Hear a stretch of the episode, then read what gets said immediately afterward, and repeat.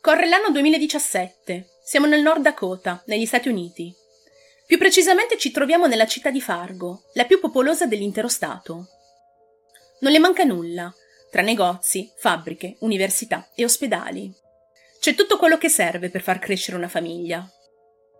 Savannah La Fontaine Greywind, nell'anno in cui si svolgono i fatti, è una bellissima 22enne piena di vita.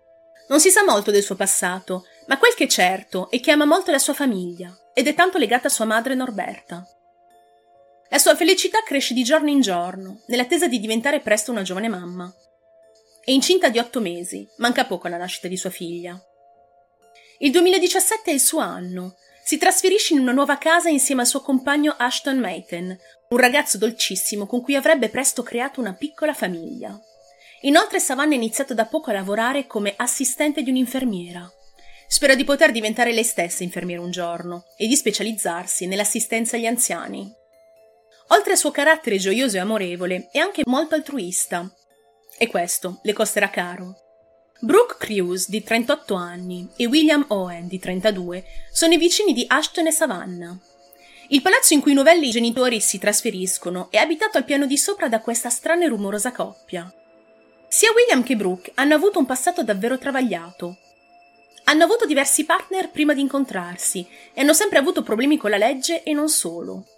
Pensate che William dalle precedenti relazioni si lascia dietro ben sette figli, mentre Brooke solo due. Ma entrambi non hanno mai mantenuto questi figli, anzi, se ne sono talmente allontanati da tagliare definitivamente i rapporti con loro. Una coppia davvero particolare. Non si sa come e quando i due si siano conosciuti, o almeno i dettagli del loro incontro non è mai stato rivelato. Ciò che è certo è che il loro rapporto è tossico. Li si sente spesso litigare, sbattere qualcosa e sbraitare di continuo. Pensate che William si era addirittura dichiarato colpevole una volta per aver aggredito Brooke dopo averla gettata nella vasca da bagno per chissà quale motivo.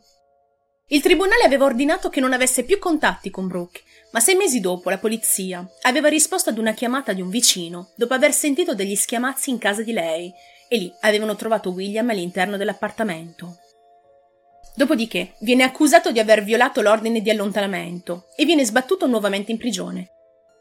Ma nonostante tutto, i due vengono visti spesso insieme, come se non fosse mai accaduto nulla tra di loro e come se le litigate del giorno prima non fossero mai avvenute. Urla su urla. È decisamente impossibile non notarli e soprattutto non sentirli nel palazzo. William è decisamente un carattere rude e violento, mentre la compagna cerca in tutti i modi di contrastarlo, finendo per urlare anche lei in una baraonda di insulti e frastuoni. Brooke arriva ad un certo punto a mentire al suo William dicendogli di essere incinta, sperando così di non essere lasciata dall'uomo che, a quanto pare, minacciava di abbandonarla una volta per tutte. William molto probabilmente non le crede e allora le dà un ultimatum. O avrebbe prodotto un bambino, proprio prodotto, oppure l'avrebbe lasciata. Brooke stava già ideando una macabra soluzione. Doveva dare un figlio al suo compagno a tutti i costi. E la soluzione al suo problema l'avrebbe trovata proprio al piano di sotto, in casa della sua nuova vicina di casa, Savannah, incinta del suo primogenito. Tutto avviene il 19 agosto 2017. È una giornata come le altre. È un sabato, fa caldo come al solito, e Savannah non ha molti piani per la giornata. Essendo l'ottavo mese, decide giustamente di stare a casa di riposare. Ha le caviglie gonfie e la piccola scalcia nel suo ventre. Ad un certo punto la sua vicina del piano di sopra, Brooke, la chiama e la invita su da lei. Non è chiaro cosa Brooke avesse detto a Savannah per farla salire. Secondo una fonte l'avrebbe convinta a salire in casa per provare un vestito, perché aveva bisogno di una modella, apparentemente, per poterlo confezionare. Secondo un'altra fonte, Savannah sarebbe stata addirittura pagata 20 dollari per questo favore. Ma tralasciando questo aspetto un po' confuso, sta di fatto che Savannah accetta di andare al piano di sopra, ignara di ciò che l'attende. Alle 13.24 messaggia con sua madre Norberta e con il suo compagno Ashton, dicendo loro che sarebbe andata al piano di sopra dai vicini e che aveva ordinato una pizza per il pranzo. Savannah entra in casa di Brooke. Lei ha un pessimo carattere. Inizia a litigare fin da subito con la giovane Savannah per chissà quale motivo.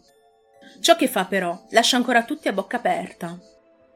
La lite continua in bagno, luogo dove Brooke aggredisce Savannah con un oggetto contundente preso dalla cucina. Lì, con tutta la rabbia che è in corpo, squarcia brutalmente l'addome della povera ragazza, estraendo così a forza la bambina. La piccola per miracolo non presenta lesioni o problemi di alcun tipo. Ma Savannah è costretta ad assistere a questa scena agonizzando dal dolore, lì, su quel suolo, sporco del suo proprio sangue, mentre la sua bambina le viene strappata via in quel modo così terribile. Quando William torna a casa e vede Brooke sul pavimento con Savannah, non sembra essere sorpreso più di tanto. Chiede solo: È morta? E lì Brooke risponde: Non lo so, per favore, aiutami. Dopo aver recuperato una corda da una stanza, William la mette intorno al collo della ragazza già in fin di vita, dicendo freddamente: Se non era morta prima, lo sarà ora. Dopo il misfatto, i due puliscono il bagno, coprono il corpo senza vita di Savannah, quasi come se nulla fosse, e cercano di nascondere anche la bambina. Nel frattempo, però, sia Ashton che Norberta si preoccupano di non avere più notizie di Savannah. Provano a scriverle, ma non ottengono risposta. La madre allora si precipita nell'appartamento della figlia e nota che l'auto è ancora lì, parcheggiata. Salite le scale e vede la pizza che è stata consegnata e che si trova davanti alla porta, ma oramai è fredda. All'interno della casa la borsa di Savannah ancora lì, ma di lei nessuna traccia. Si fanno le sedici e Norberta è giustamente preoccupata. Perché sua figlia non le rispondeva? Non era certo da lei farla preoccupare così tanto, soprattutto in quel momento, quasi al termine della sua gravidanza.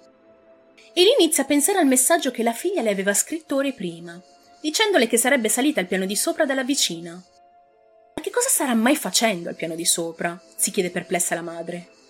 Forse la figlia si trova ancora lì.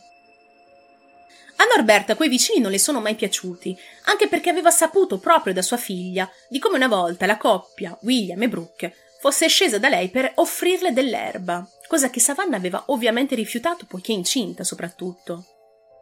Colta da quel pensiero e dalle infinite preoccupazioni, decide di salire al piano di sopra per chiedere spiegazioni. Non si dispiace nell'usare un tono forte e arrogante con quella gente che per lei era così sconsiderata. Le risponde Brooke. Le dice che Savannah è partita verso le 14.45 e che non è in casa sua. Norberta però non crede ad una singola parola di quella donna. Sa che sua figlia non si sarebbe semplicemente allontanata dopo aver lasciato l'appartamento di Brooke. I piedi di sua figlia sono gonfi e doloranti a causa della gravidanza. Se fosse andata da qualche parte, avrebbe anche preso la borsa e si sarebbe messa alla guida della sua auto. Ma dato che tutti i suoi averi sono in casa, dove può essere andata? Alle 16.30 Norberta non riesce ad aspettare un secondo di più.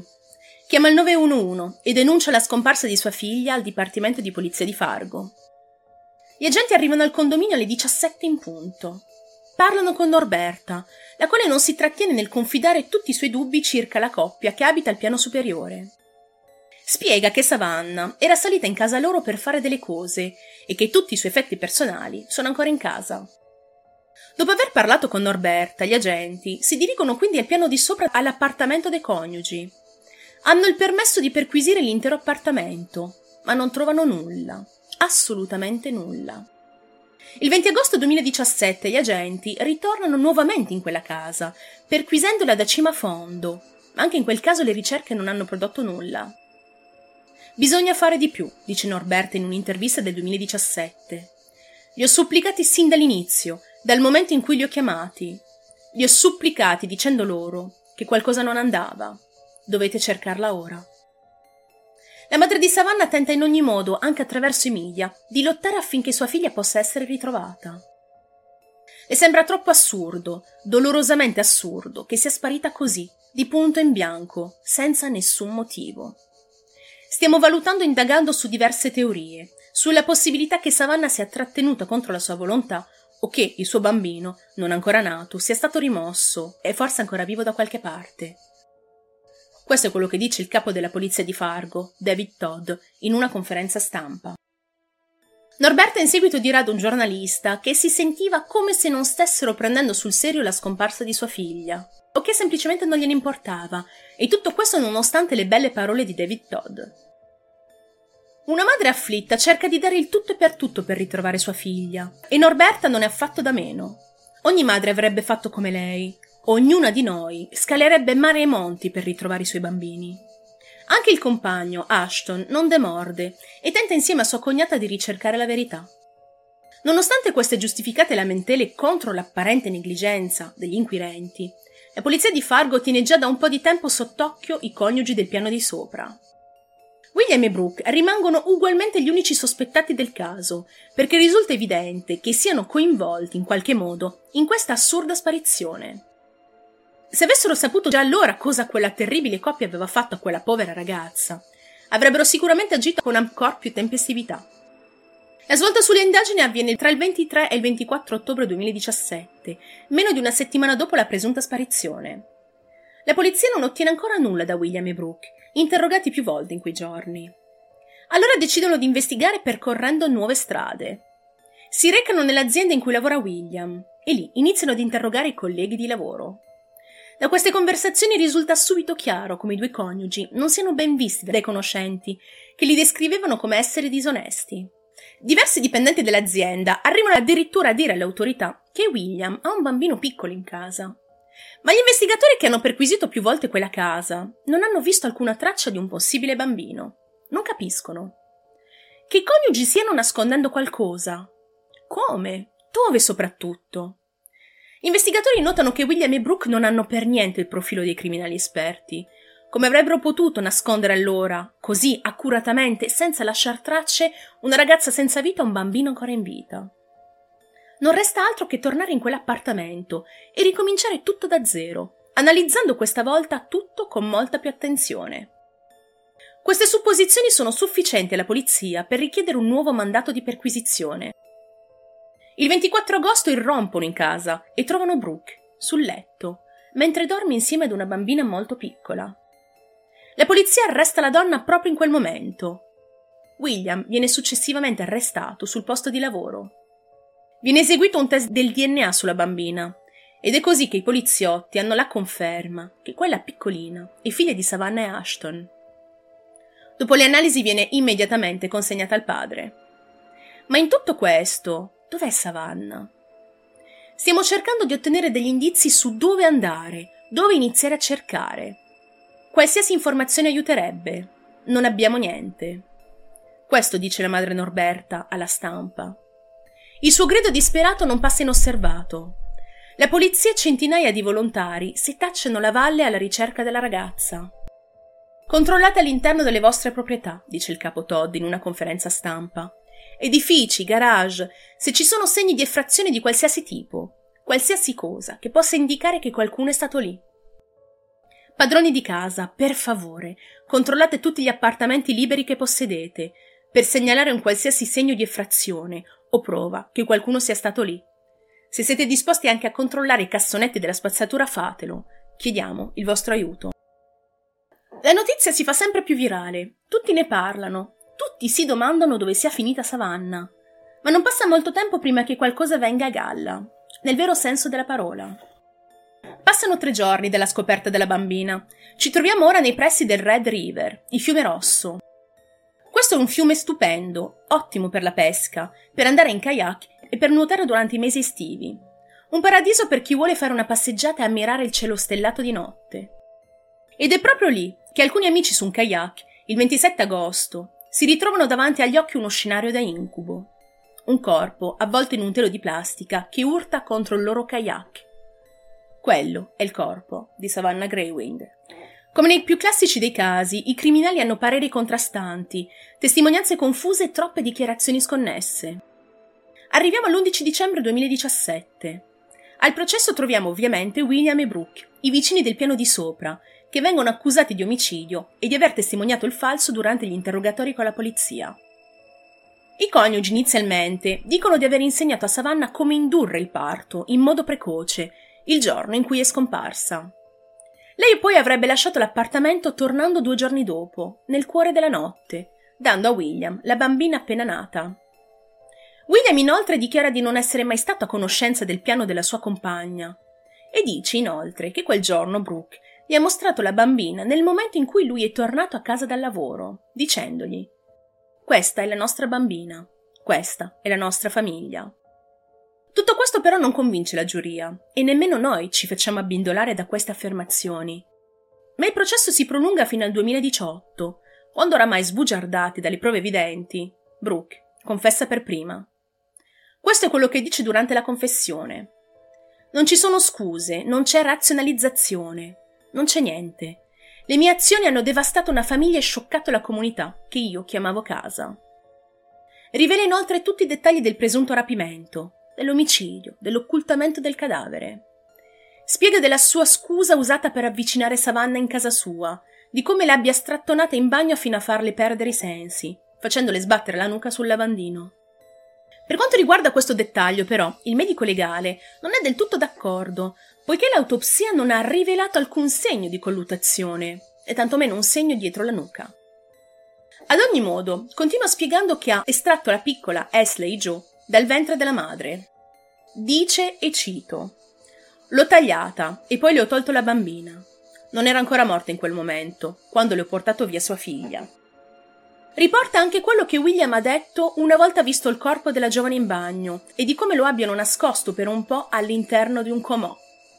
La sera stessa dicono di essere usciti di casa con la bambina e di essere andati in un Walmart. Nelle prime ore del 21 agosto, dopo che la polizia era già stata in casa loro più volte, senza mai rendersi conto della presenza del corpo all'interno del comò, mettono il mobile all'interno della loro auto e si dirigono verso un ponte. Si fermano e poi trascinano il comò fino al fiume, gettando il corpo di Savannah in acqua. Savannah è stata trovata quasi sei giorni dopo la sua morte, ma il mobile in questione non è mai stato ritrovato. Questa testimonianza è agghiacciante e lascia tutti i presenti al processo a bocca aperta. Nessuno riusciva a credere a tutta quella crudeltà, a quelle azioni sconsiderate crudeli, raccontate con così tanta facilità e spensieratezza. La giuria non perde tempo a deliberare e comunica il verdetto. Colpevoli. A Brooke Cruz viene dato l'ergastolo senza condizionale. William è stato condannato in un primo tempo a scontare l'ergastolo per il suo ruolo nel rapimento della bambina di Savannah, ma nel 2019 è stato processato nuovamente e condannato a vent'anni di reclusione. Norberta Greywind, madre di Savannah, dichiara dopo la sentenza Sono così arrabbiata. Non riesco a capire come e perché queste persone possano avermi strappato così mia figlia. Il dolore di perdere un figlio non è comparabile con nessun altro dolore. Ora conosco quel dolore. Il mio cuore è letteralmente spezzato. Oggi è il primo giorno in cui ho saputo come è stata uccisa mia figlia e come le è stata portata via mia nipote. Sono soddisfatta della sentenza. Oggi la piccola Ashley Joe ha quasi cinque anni. Vive felicemente con il padre Ashton, molto probabilmente ancora ignara della sorte della madre. Ashton ha dovuto superare la tragica perdita di Savannah e il fatto di essere un padre single. Ma fortunatamente la sua famiglia e quella di Savannah lo hanno aiutato a crescere la bambina, che adesso è più sana che mai. Padre e figlia sono inseparabili la bambina crescendo assomiglia sempre più alla madre. Questa è sicuramente una bella cosa, ma lascia comunque un alone di tristezza. Savannah sarebbe stata un'ottima mamma, con Ashton avrebbero creato una famiglia perfetta. È molto tranquilla, rivela il padre, ma quando si sente a suo agio con le persone, parla molto e emette un grido di gioia quando è emozionata. Succede qualcos'altro dopo questi tristi eventi, qualcosa che riesce ad addolcire, anche seppur in minima parte, il finale di questa macabra storia. A seguito dell'omicidio di Savannah, l'ex senatore del Nord Dakota, Heidi Heitkamp, ha creato il Savannah's Act al Senato degli Stati Uniti nell'ottobre 2017. In alcuni punti dell'atto si fa riferimento alla comunità dei nativi americani. Non sono riuscita a scoprire se Savannah facesse parte di questa comunità o se fosse una discendente di questi nativi. Da quel che posso intuire, però, è che questo Savannah's Act sarebbe specifico agli omicidi e alle sparizioni di donne native americane. A partire dal 21 settembre 2020, il Savannah's Act è stato approvato dalla Camera dei rappresentanti degli Stati Uniti e il 10 ottobre 2020 è stato convertito in legge dal presidente Trump. Per concludere vorrei che analizzassimo insieme l'aspetto psicologico dell'intera vicenda. Concentriamoci per un attimo sui coniugi responsabili del massacro della ragazza. È evidente di come il loro rapporto fosse altalenante, tossico. William viene presentato come un uomo freddo e brutale, che minaccia la sua compagna come se fosse un qualcosa di normale. Brooke è una donna con un certo carattere e molto combattiva, Ma nonostante tutto questo, ad un certo punto, ha provato per William un qualcosa, un turbinio di sensazioni che l'ha portata ad amarlo, nonostante tutto. Sindrome di Stoccolma? Sindrome da croce rossina? Non saprei. Non ci sono abbastanza informazioni per dichiararlo e non sono una psicologa per poterlo affermare. Ciò su cui possiamo discutere, magari anche qui sotto nei commenti, sono le sensazioni che si provano durante il percorso, durante una relazione tossica. È evidente come sia tremendamente difficile uscirne. Ci sono molti casi in cui la vittima, nonostante le sevizie, non riesce a scappare. Dipende sempre dai casi, ma alle volte i motivi possono essere la paura di fare un torto a qualcuno, le minacce che non lasciano scampo, i figli o semplicemente l'amore perverso sviluppato a seguito di un periodo prolungato di prigionia. Quello su cui vorrei soffermarmi è la facilità con la quale si giudicano questi atteggiamenti. È troppo facile dire perché non se n'è andata, oppure perché non ha chiamato qualcuno per farsi aiutare. Non è affatto semplice e chi ha vissuto un'esperienza del genere lo sa bene. Ma con questo non voglio giustificare certo i gesti di Brooke, in quanto ha commesso uno degli atti più atroci che io possa immaginare. Quello su cui voglio discutere, però, e non giustificare, ma discutere con voi, sono i motivi che l'hanno spinta a non uscire da questa relazione tossica, volendo addirittura a tutti i costi un bambino con William. L'essere genitori è una cosa bellissima, ma comporta un sacco di responsabilità. E ve lo dico perché so di cosa parlo. Forse come tante altre donne, lei ha semplicemente pensato che un bambino potesse cambiare tutto, potesse cambiare lui, il suo compagno, salvarlo, renderlo un uomo migliore. Ma sfortunatamente un bambino non è un cerotto da mettere su una ferita già aperta, anzi è una spugna. E questa scelta potrebbe danneggiare il bambino stesso, che finirà con il trovarsi immerso in un contesto tossico e pericoloso, assorbendo tutto quello che accade attorno a lui. Ad ogni modo, dopo questa considerazione, a cui vi invito a prendere parte qui nei commenti, questa era la triste storia della giovane Savannah Greywind.